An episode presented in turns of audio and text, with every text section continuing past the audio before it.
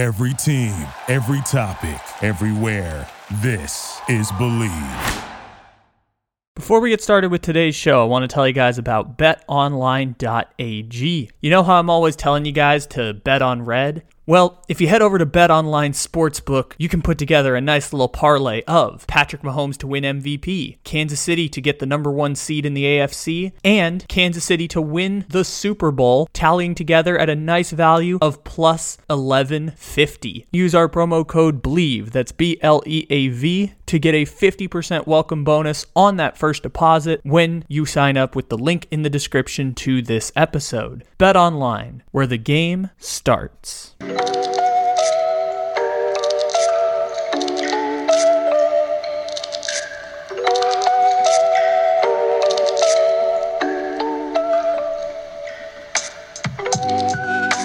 Good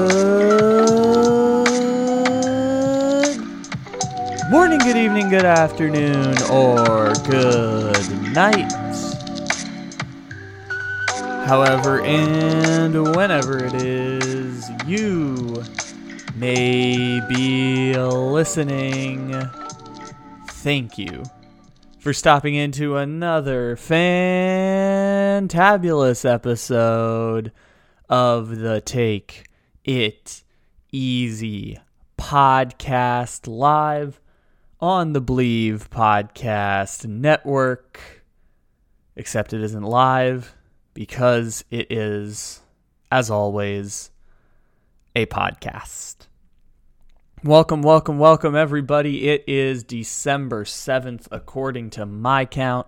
May not be that according to your count, but we appreciate you stopping in, however, and whenever it is that you may be listening.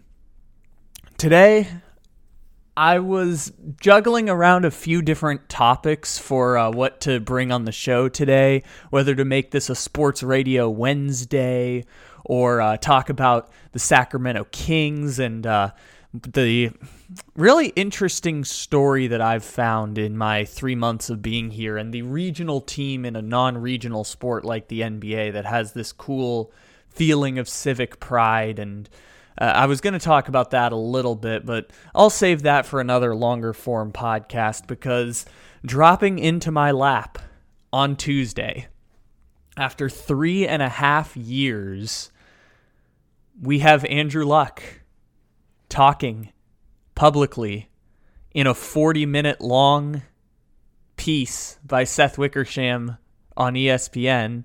I don't know to call it an essay an exclusive report. I don't even know what to call it, but just Seth Wickersham writing, I mean, basically a, a profile of Andrew Luck with Andrew Luck, sitting down with him about five times over the span of seven to eight months and telling his story in a way that he had not in any capacity since he retired in 2019. And we've talked a lot about Andrew Luck before, I think probably on like five or six different occasions on this podcast. Most recently, on a, on a full episode when Zak Keefer of The Athletic did a six part documentary series on Andrew Luck that ended up being the most popular podcast on Apple for like a week or, or two weeks straight. And it was super duper interesting and, and it provided a, a depth reporting piece. But what it was lacking was Andrew Luck talking about this case about his career and the end of his career and also didn't have what happened after retirement. The story ends with Andrew Luck's retirement and it doesn't have what happened after. Which is the thing that I've always been so fascinated by, especially within the context of this podcast. We've been doing this podcast for now, this is our fourth year of putting this together. And I have been doing the Take It Easy podcast now 1,100 plus episodes every day, sometimes just doing it as a reflexive, you know, like a workout. And I've been doing it for this long time. And when we first started the podcast, when I was not even in college yet, and I've graduated college, when I was not even in college, the Andrew Luck retirement was the first big story that we ever covered on the podcast and in the podcast space. Andrew Luck's retirement was incredibly fascinating for that reason for myself before I understood anything about who Andrew Luck was as a person or what the injuries looked like. Andrew Luck had been incredibly fascinating to me because he was the the quote unquote nerd in a jocular sport. He was the guy who had a flip phone. He was the guy who would uh, say golly gee in funny phrases. He was the guy who had a book club. Andrew Luck was the guy who graduated with a degree in architecture from Stanford. Andrew Luck was a guy who didn't fit the mold of an NFL quarterback, didn't fit the description of this jocular sport. And I think I found that incredibly interesting because I'm always attracted to those people. I'm I'm attracted to the people who see sports for what it is and also exist within this sports space to kind of change the way we perceive it. And Andrew Luck was that quarterback where I was like, this guy has better statistics in his first six seasons than Dan Marino. And he is like the antithesis of what we of what the NFL sells us as athletes and sells us as quarterbacks. And I was so immensely fascinated by Andrew Luck and fascinated by how this person could have the most shocking retirement of any player in the NFL in my lifetime. The only comparison you could point to is Barry Sanders retiring before training camp in 1999, walking away about four or five years early from the peak of his career, or Calvin Johnson, also of the Detroit Lions, walking away at 31 years old. There's so little precedent for a 29 year old who, in the first six seasons of his career, minus the year where he missed the whole year with injury, his first six seasons of his career had better statistics than Hall of Fame quarterback Dan Marino. And that person just walked away from a decade of being an NFL Hall of Fame quarterback, walked away from $300 million. And it's it's the most fascinating story I've seen in my lifetime when it comes to an athlete and uh, really just in the NFL space. Andrew Luck is my favorite athlete of all time because I absolutely relate to the weirdos in sports. I love Kawhi Leonard. I love uh, Andrew Luck. I love these weirdos who occupy the spaces of sports because I myself am a weirdo and love the idea of weirdos occupying this sports space and not fitting into what the stereotypes and what the culture permits. I find that to having the culture bend to their weirdness and the real honesty that comes from that, I find that so fascinating. And so Andrew Luck has this profile with Seth Wickersham that drops, which has an incredibly, incredibly in depth story. And for those, I'm just going to kind of spark notes the football part of it. So Andrew Luck is the guy from Stanford, and the thing that he describes is like there's this media narrative of like he's a architect who reads books about concrete, which is one of the fun stories. Is that Andrew Luck literally has read books about concrete, and he's he's into architecture, and he's into books, and he's into science. He could be a scientist. He's he's this nerdy quarterback who doesn't fit in, and Andrew Luck really, really rejects that notion in the story, which is something that I found interesting being pushed back on. The thing that he talked about is Andrew Luck found himself in a position where he, as he described it, tied up a lot, a lot, a lot, a lot of his self identity. I'm going to try and do the Andrew Luck impersonation because uh, you know I can do a little bit of an Andrew Luck. It's one of my my five uh, my five impersonations. They tied up a lot, a lot, a lot, a lot uh, of his self identity into being a football player, despite this narrative of him being an architect, an engineer, a scientist.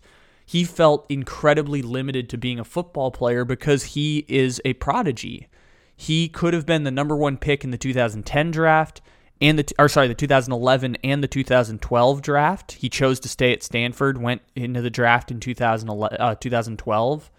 He felt like he had to pursue this dream or pursue this career because when you're the prodigy quarterback, number one pick two years running, you feel a sense of obligation, is the way that Seth Wickersham described it. You need to see it through and see where this takes you because everyone's telling you, look, you are this person, you are this star. And Andrew Luck felt like when he got to Indianapolis, he had to have a level of control over a totally random game, and he had to be controlling of his teammates and be the leader who basically was the, the leader of a multi billion dollar corporation at 22, 23 years old with all of the crazy not necessarily agendas, but all of the craziness that comes with running and being the face of a multi billion dollar organization where hundreds of millions of dollars are moved based on your decisions.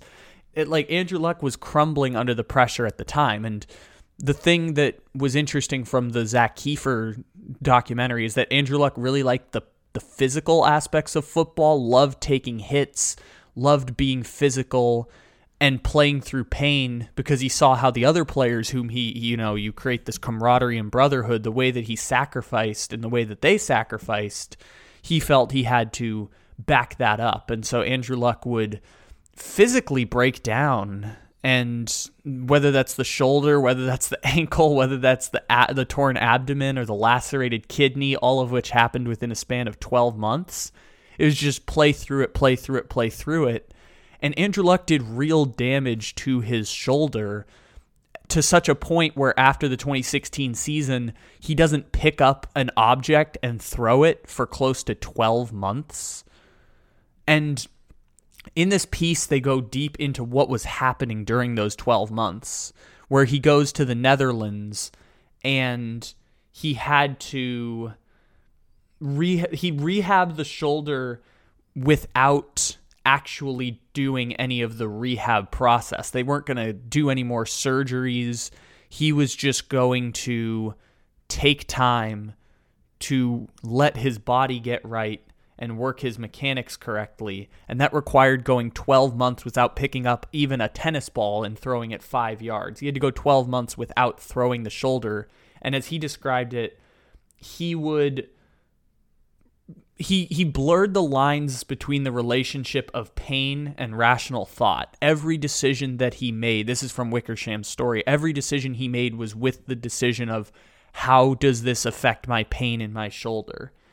And he was in this interesting place where he felt he, he the way he described his quote, he felt like a failure for the first time in his life.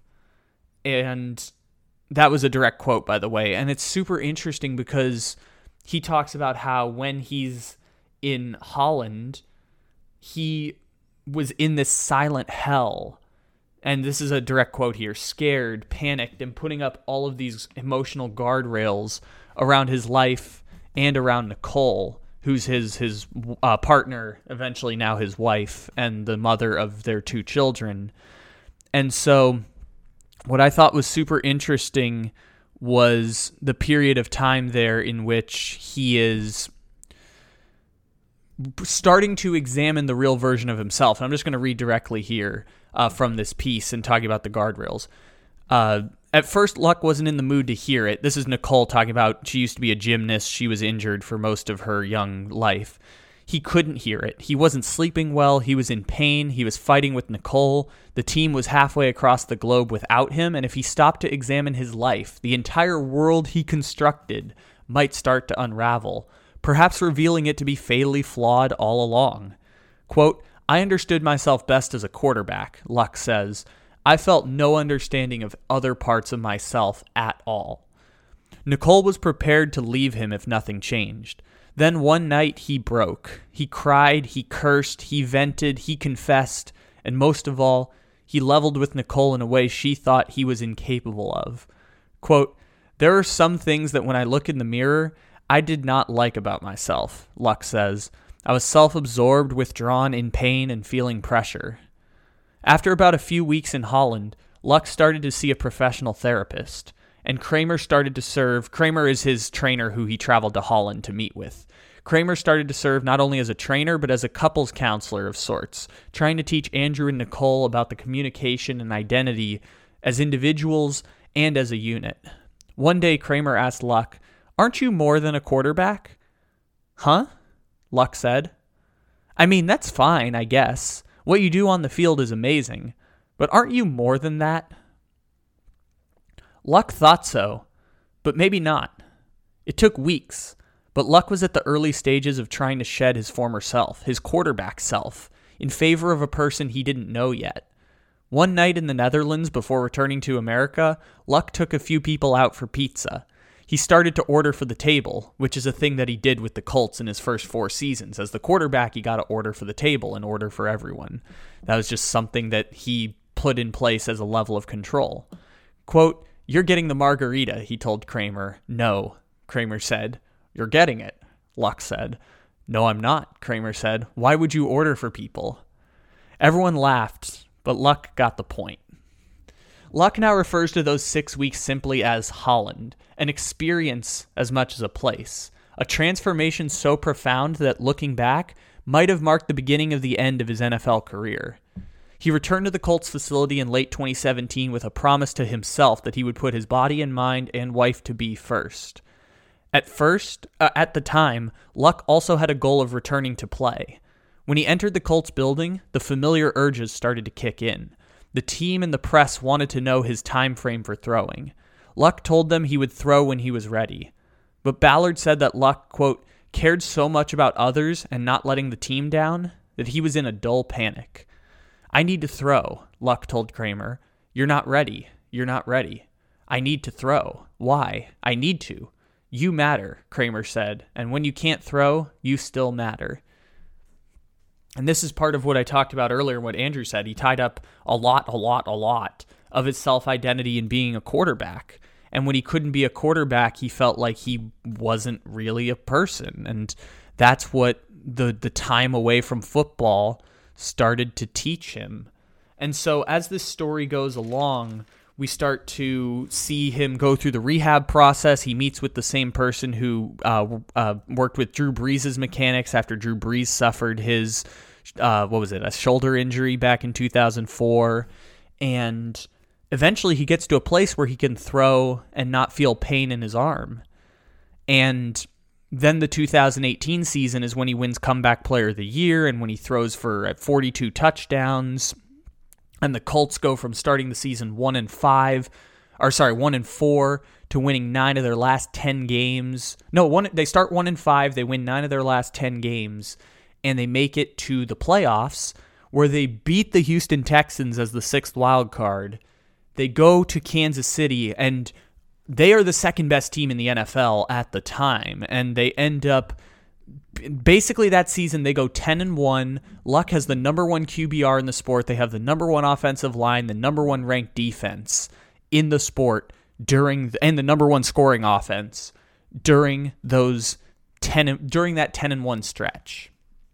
So just the last 10 weeks of the season plus the playoff game they have the number one qbr in luck number one, number one qbr rating in the sport in it by luck number one offensive line number one defense best record in the sport, best scoring offense in the sport. And only against Kansas City uh, in the road, on the road in a playoff game, do they end up losing in the second round to the, the MVP Patrick Mahomes team that ends up losing to the Patriots in the AFC Championship. And at the end of that season, Luck injures his ankle and his foot and as he described it, it's here's a here's from the Wickersham piece after he injures his ankle and foot in 2019.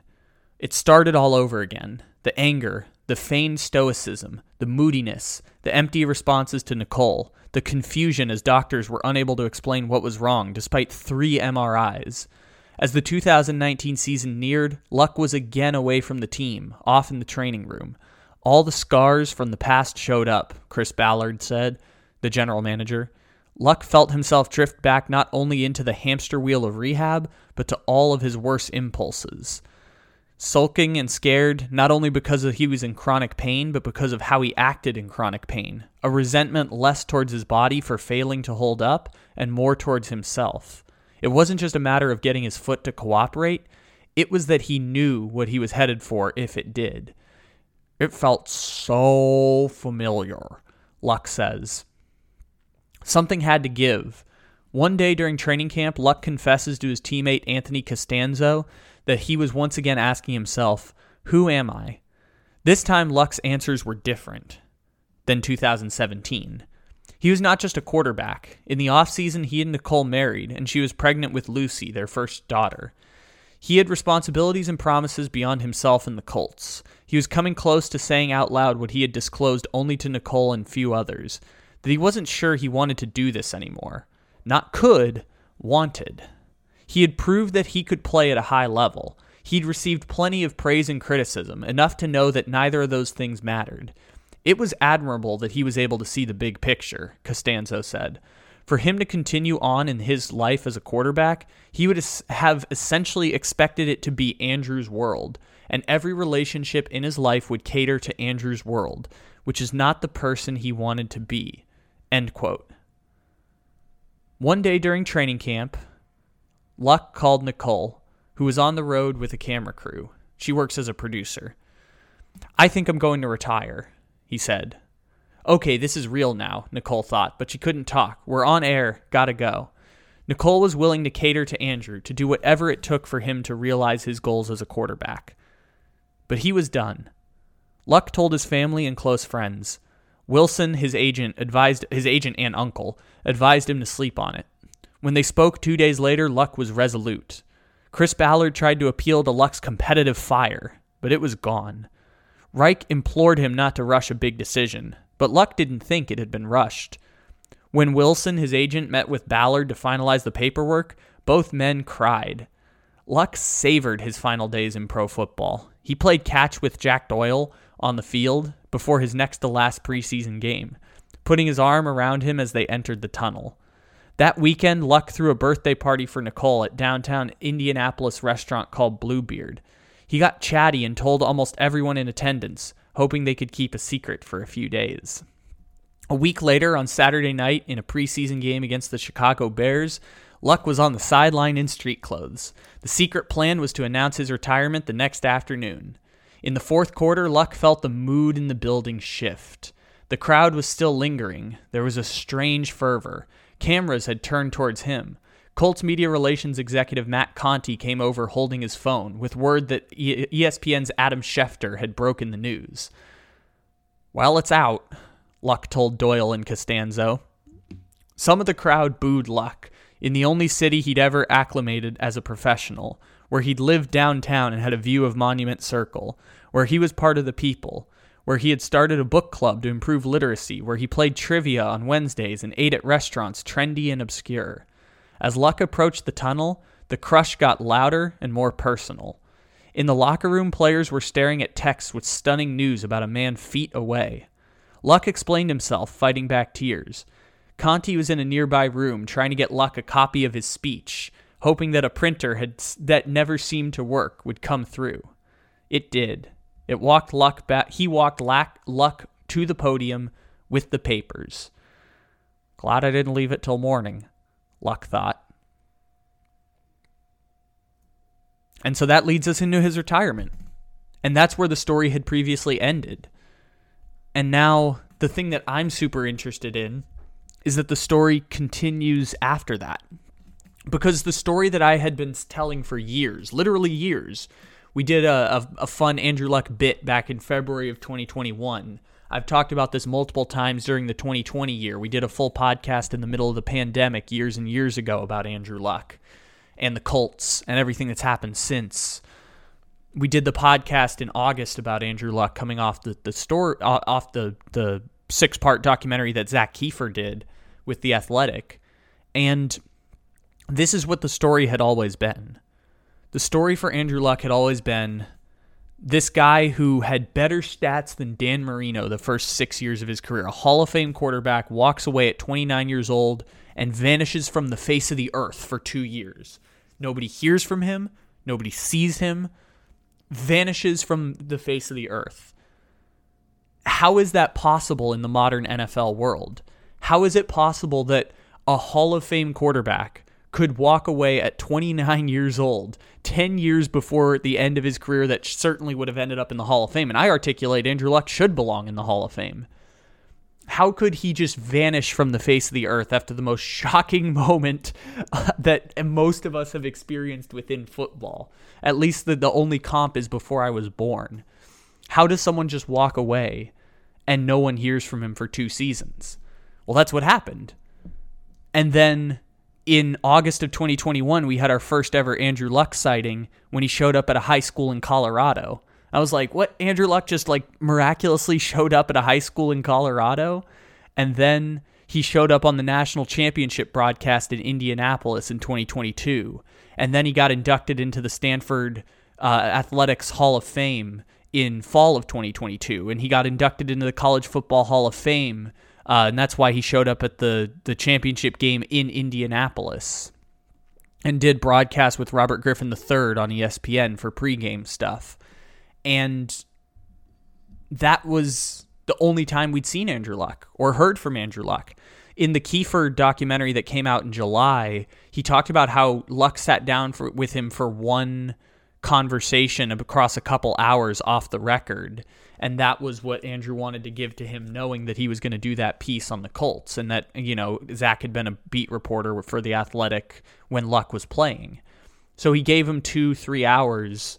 Um, but that's the only times that we'd heard the the tracings of what happened to Andrew Luck. What I had been so fascinated by, and what had been eating at the back of my mind for years is what happens after you walk away. What happened in those 2 years when you leave the when you leave the sport at 29 and the most shocking thing that's happened in football. What happens when the football nerd who decides to walk away from $300 million or more and, uh, you know, the Hall of Fame quarterbacking career 10 years early, eight years early? What happens after that? And I know that puts more expectation on Andrew Luck for the super duper juicy, enticing story. And Lord knows from his previous life in football what putting expectation on Andrew Luck does. I feel resolved with the answer that I got and the story of what happens after football. And instead of trying to surmise the whole thing, I'm just going to take a handful of minutes here to just read it. What happened to Andrew Luck, according from the story from Seth Wickersham? What happened after? Because what what I have to work off of is what Seth Wickersham talked about in this story, and there's so many interesting winding points that I'm going to touch on. But I feel I feel inc- I mean I'm probably more interested in this than most people, but I just want to read it because it's super interesting. Luck had started to tell himself a series of stories of being a quarterback, of being a husband and father, of the injury cycle proving the gift providing the gift of awareness of having made a decision. He told himself stories of a former football player whose story made sense. Grieving what you know best, he says, often until those stories made sense. But none of them netted in any resolution or assurance that he hoped would erase this feeling he lived with and had no choice but to try and talk out. This insane conflict of giving his life to become one of the best in the world at his craft and wondering what's left when it's over. Therapy helped Luck arrive at the clarity that I don't need more clarity, he says. Language that felt both sufficient and inadequate because it failed to yield what he wanted to know most. Which choices are the right ones? Are they right forever? And if they fade, or if their edges recede, like an iceberg, were they wrong even if they still feel right? I doubt I'll ever find those answers, Luck says. All of them, or any answers. One day, while walking with Lucy in their neighborhood, Luck saw kids playing football. He, they knew who he was. He knew that they knew. They asked him to throw. Luck threw a tiny ball to tiny targets. It rushed back to him, the motions and rhythms, but most of all, the purity of providing, of making people's day just by delivering something into their hands. I always had fun throwing, he said. And so he threw to those kids until it started raining, and Lucy was getting soaked, and it was time to go home. Two years into retirement, Luck was happy to be a stay at home dad. He'd go fishing, he'd go cycling, but he also wanted a career, something to fill football's void, to define him as something other than the quarterback who walked away. He considered going back to school, buying a stake in an MLS team, starting a venture capital firm in the Bay Area, or joining the ski patrol, he could be choosy with financial blessings beyond belief that he didn't take for granted. But he also knew that whatever he did, it had to mean something. Once you're a quarterback, America never sees you as anything else, almost like a president. Luck spent the winter of 2021 in Summit County, Colorado, where his family has a house. He skied Breckenridge almost daily, chatting up strangers on the chairlift, anonymous behind a helmet and goggles. Luck met some ski patrollers, one of whom was also an assistant football coach at Summit High School, and asked if he wanted to talk to the players sometime. Sure, Luck said. In late August, he showed up. The smell hit him first the locker room, sweat, and old metal. Of pads and jerseys, plastic and foam, and, sta- and grass stained mesh. Awful but familiar, triggering memories of how impressionable he had been as a teenager. He threw to receivers, firing his first pass into the dirt. He spoke to the team for five or so minutes, then asked for questions. What's the biggest regret of your NFL career? A kid asked. Luck cursed in his mind, having hoped for a softball. Good question, he said, and he decided to tell a group of kids what he had never said publicly. I regret the timing of when I retired. He felt he had let people down, for which he had to learn how to forgive himself. What mattered to him most about football, what he wanted the kids to learn, was the uber accountability. He knew that his own ideas of accountability and of football were more complicated than the romantic version he had shared. And on the drive home that afternoon, Luck couldn't stop smiling at the thought of those romantic notions. Of sitting in meetings and geeking out for 45 minutes on one play. Of tough moments when he was hurting or reckless with the ball. Of dumb stuff like being whacked by pool noodles in practice to reduce fumbles. In the fall of 2021, he watched football more often and sometimes called David Shaw, Stanford's coach at the time, to discuss pass protections. He said he understood what football did give did give me, what it demanded, what it took in a sense, what I allowed it to take away. On a Saturday morning in Indianapolis last autumn, he was at Lucy's soccer practice on fields next to the Colts facility. Over a blue fence, the Colts were holding a walkthrough.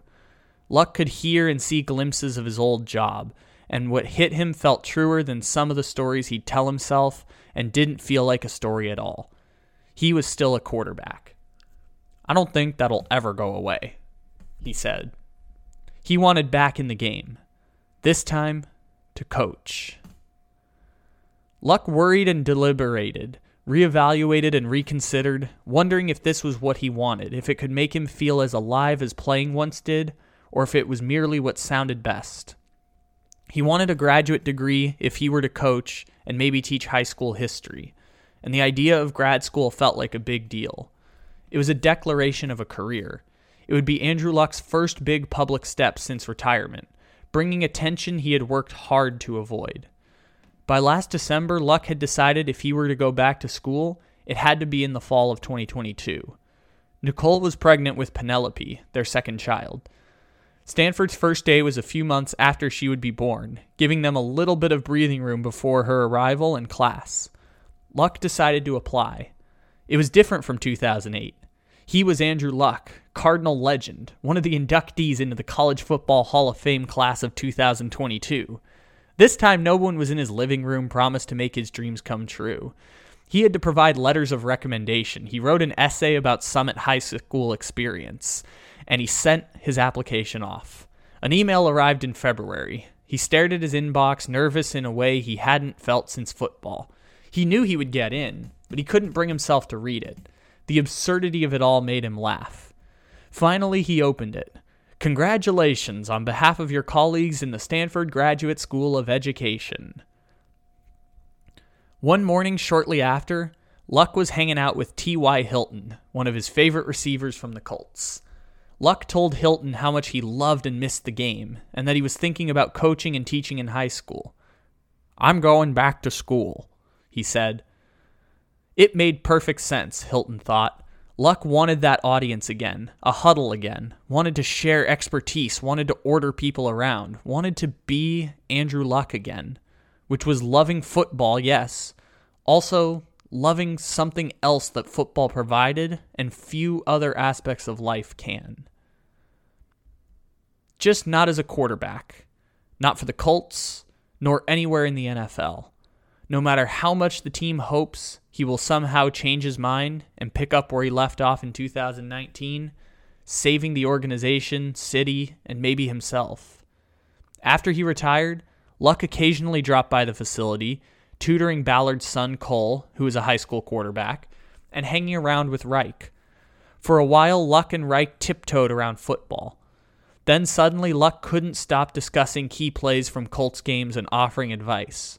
Reich wondered is he telling me, subliminally, that he wants to play again? At one point, Reich was driven when Message in a Bottle played on the radio. It's a sign, Reich thought.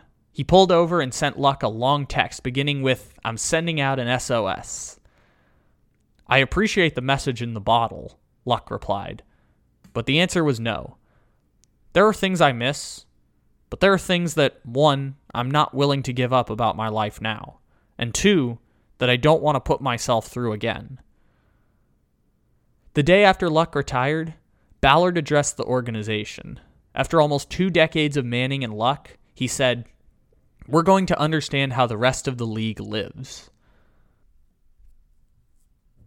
There's uncertain hope in the air at 6:45 a.m. in early September, Luck's last full day in Indianapolis. He is in his backyard, overlooking the lake. The family stuff is mostly packed up for Palo Alto. It's quiet and calm. The sky is orange layered on pink, mirroring off the water. Luck sits in a hoodie and shorts, with gray specks in his once famous beard, holding a double espresso. Life has been lived here, he says, looking at the lake. Not perfect life, but life. A new life is approaching fast, and Luck is by turns angsty and ready. The stakes feel high. He's uprooting the entire family to a smaller house, new preschool and routines, with an infant, all for a new career he hopes is the right one. He's less declarative about it than he was earlier this year. I want to coach and or teach in some capacity in my life, he says, leaving wiggle room. The remnants of his old life of hype, cameras, people assuming he has it all figured out, expectations from both himself and a public that might see him as someone who walks away from the things after he spent most of his life sprinting towards them, makes him feel nervous and claustrophobic. If I were to coach, what would I bring? Well, certainly an experience that's semi unique on a scale of football experiences. I shouldn't say semi unique, completely unique. The existential stress is real stress a few weeks later at Stanford, as Luck exits his philosophy of education class, exhausted and overwhelmed. It's the second week of school. October 2022. We enter a cafe, he stands in front of a coffee machine, and I ask him about his day. He fixes himself an espresso, his second of the morning. He looks like a college student flannel shirt, backpack, beat up Stanford hat, which happens to be from his undergrad days, and is fretting like one, worried about the course load, all of which more complicated with a young family. He already dropped a class after feeling too close to the line of losing touch with Nicole and the kids, a boundary that after Holland he promised himself and the family he'd never cross. A reminder that his quarterback self, the guy who could so easily and ruthlessly exclude everything in life except the task at hand, is still in there. The photo on his Stanford ID is still the one he took at age 18 during his first days on campus. Little about the experience is familiar, except when he drops by the football offices. As a freshman and now, Luck came to campus wanting to be something. Back then, the choice was clear, and felt less like a choice than it does now.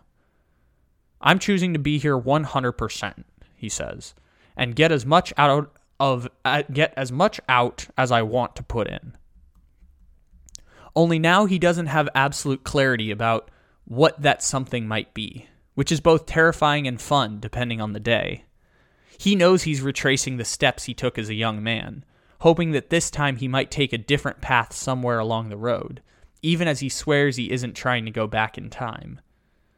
He sits at a table at an outdoor cafe on campus as students hustle to class and takes an hour to try and sort it out, starting broad and philosophical, like he does in his journals. Why would I want to go back to school? He asks. He talks about growth and knowledge. He confesses to feeling like an old fucking curmudgeon. I need to say this in the Andrew Luck voice. An old fucking curmudgeon. Figuring out how to register for classes online. He tells me about a group of 17 other students in his program he's meeting with, all in their late 20s and mid 30s, all of whom wanted a career change and have landed here too. Some know who Luck is, some don't. It's been really cool, he says. They don't tend to ask him about football or coaching. They don't seem to think he has it all figured out, and they're not disappointed in him for walking away. It's not about what he was with them. I need to live this before the story's written, he says. He looks at his phone. Time to pick up Lucy from school. He walks to his bike, the only one at the rack with a toddler's seat, and fiddles with the lock. He straps on his helmet, hops on, and cycles through campus, weaving around students walking to class, gaining speed before rounding a corner. And once again, Andrew Luck is gone.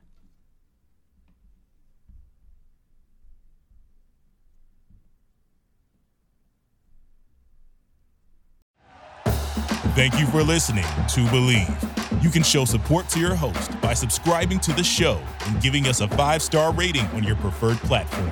Check us out at Bleav.com and search for B L E A V on YouTube.